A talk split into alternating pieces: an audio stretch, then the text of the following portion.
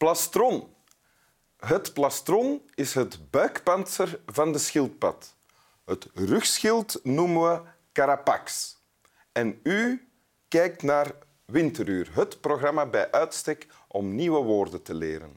Dus dat zijn er al twee voor vandaag. Het plastron en het carapax. En naast mij zit Dena Vadani. Hey, Welkom dank in. Winteruur. Eh, comedian, Ja. Eh, Brusselse comedian. Dat betekent dat je in veel talen kan eh, spelen, want je spreekt ook veel talen. Je speelt in heel Frankrijk en Zwitserland en Franstalig België, maar ook bij ons. Ehm, eh, je bent afkomstig van, van je ouders zijn uit Iran afkomstig. Ehm, je, was, je had ooit de grote wens om dokter te worden, maar dat ben je niet geworden. Nee. Wel, Emotionele dokter. ja, Door mensen te doen lachen. ja. En graficus, Ja, dat ben je, dan, Ja, heb je dan wel, ben je dan wel geworden, maar dat doe je niet. Nee. Je bent comedian geworden. Ja, Ja, ja, inderdaad. voilà. En je hebt een tekst meegebracht. Wil je die voorlezen? Yes. Oké. Het is een heel lange tekst, dus... eh, Oké, we luisteren. Il est des plaies qui, pareils à la lèpre, rongent l'âme lentement dans la solitude. Ce sont là des mots dont ne peut s'ouvrir à personne. En hoe klinkt het in het Nederlands? Dat betekent eh, dat er wondes zijn die, net als lepra, knagen aan de ziel, langzaam in eenzaamheid. Het zijn hier pijnen die we niet kunnen tonen aan de anderen. Ja. En dit komt uit het boek La Chouette aveugle, de Ja. Blinde uil, Ja, van Sadegh Hedayat. exact. Ja, Ja. Sadah Hedayat. Mag ik het eens Of course.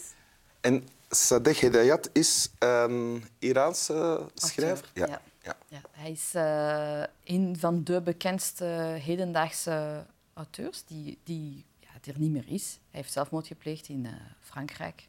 Ja, De tweede keer is hij erin gelukt. oké. en eh, en eh, hij is eh, echt... Ja, het- hij is de idool van heel veel Iraniërs, moet ik zeggen. Waaronder mijn moeder. Ja. Die is super fan van Ah, dit is de favoriete... Of is de favoriete auteur van, van ja, je moeder? lievelingsmannelijke auteur. Want ze heeft ook een andere vrouwelijke auteur. Oké, ja. En dus dit ken, ken je al van, van toen je kind was, neem Ja. ik aan. Absoluut. Ehm, ik herinner me dat we in Iran waren. Tijdens een van de weinige reizen die ik eigenlijk daar heb gedaan. En we waren in een boekwinkel in Shiraz met mijn Jij moeder. was nog een kindje. Ik was nog een kind. Ja. En ik weet nog dat mijn moeder zo... Ik herinner me niet exact de gesprekken, maar ze, ze was echt zo de, de, de verkoper aan het overtuigen om haar een illegale en dus ongecensureerde versie van de boeken van Hedayat te geven. En het duurde wel een tijdje en dan ging de meneer weg en dan kwam hij terug met echt zo'n stapel knalblauwe boeken. Dat was de. Ongecensureerde versies. Ongecensureerd. En dan mijn moeder echt zo, yes! Zo. Echt, ze kon zich niet inhouden. Want die had ze nog niet gevonden. Die Ik denk dat ze de, de gecensureerde of zo niet goed...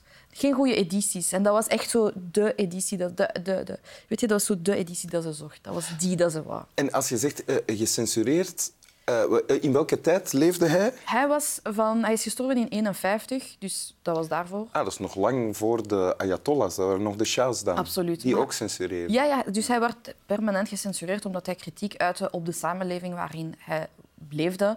En ongeacht of het die van hem was toen of die van vandaag, het was te veel voor de, voor de maatschappij. En dus hebben ze hem gecensureerd.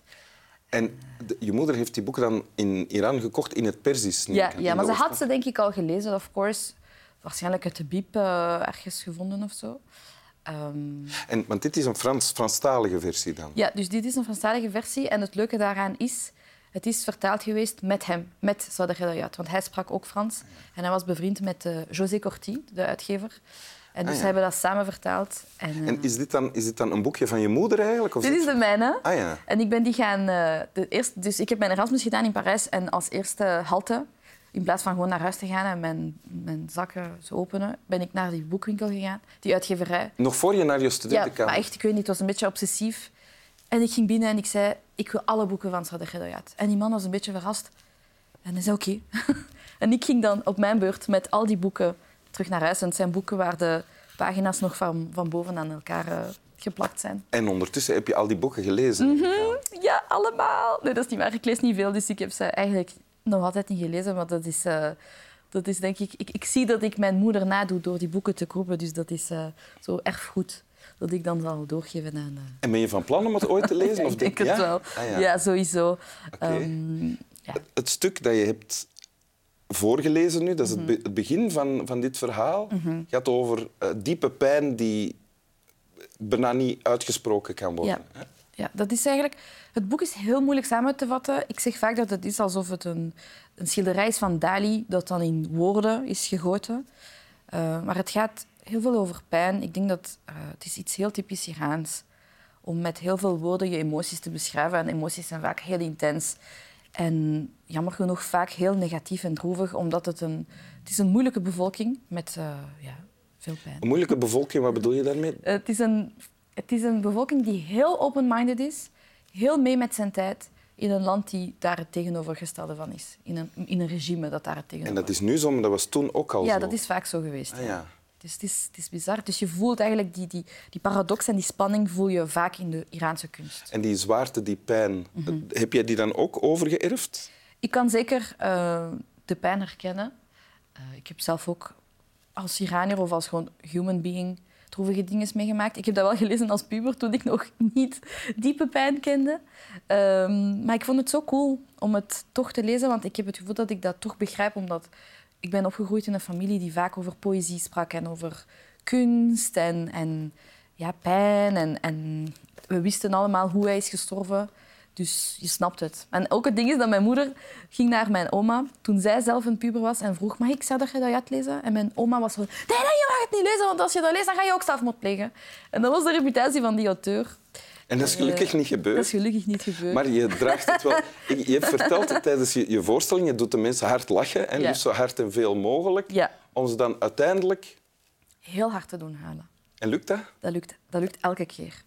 En ik vind dat leuk. Dat doet mij speciaal voelen, want ik heb het gevoel dat ik dan kan doen met de emoties van de mensen wat ik wil. Ik kan zo super hard doen lachen en zelfs doen vergeten dat droevigheid bestaat. Dan op het einde zo. Het is geen droevigheid, maar het is wel zo emotie. En dan zij zijn aan het huilen en ik ben zo... een machtsspelletje dat Ja, een beetje. Maar het is ook...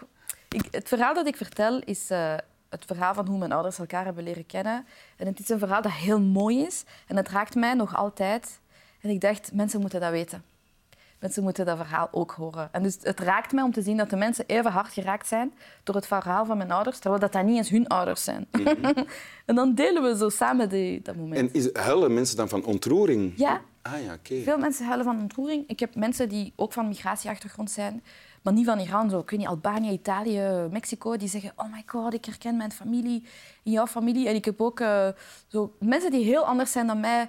Uh, rijke, blonde, uh, Belgische jonge meisjes die dan zeggen oh my god, ik herken mij zo hard in je moeder. En dat, dat maakt me zo blij, want het is, het is zo niet haar leefwereld en niet de mijne. En toch vinden we elkaar terug in de emotie. It's beautiful. Wil je het nog eens voorlezen?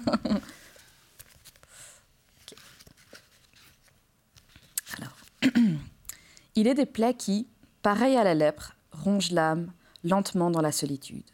Ce sont là des mots dont on ne peut s'ouvrir à personne. Dank u. Dank aan jou. Snap wel. Voilà. Cool. En dan is nu quiz. Oké. Okay. Noem je het rugschild van de schildpad? De... Wacht, hè. Te laat. Carapax. Ah, ik ging Carapax zeggen, maar ik dacht dat dat de andere kant was. De uh, uh, buikpanzer heet... Dat, dat is wat ik zocht. Dat weet ik ook niet. Plastron. Ah, voilà. Ik wist dat het een P was. Goed opgelet.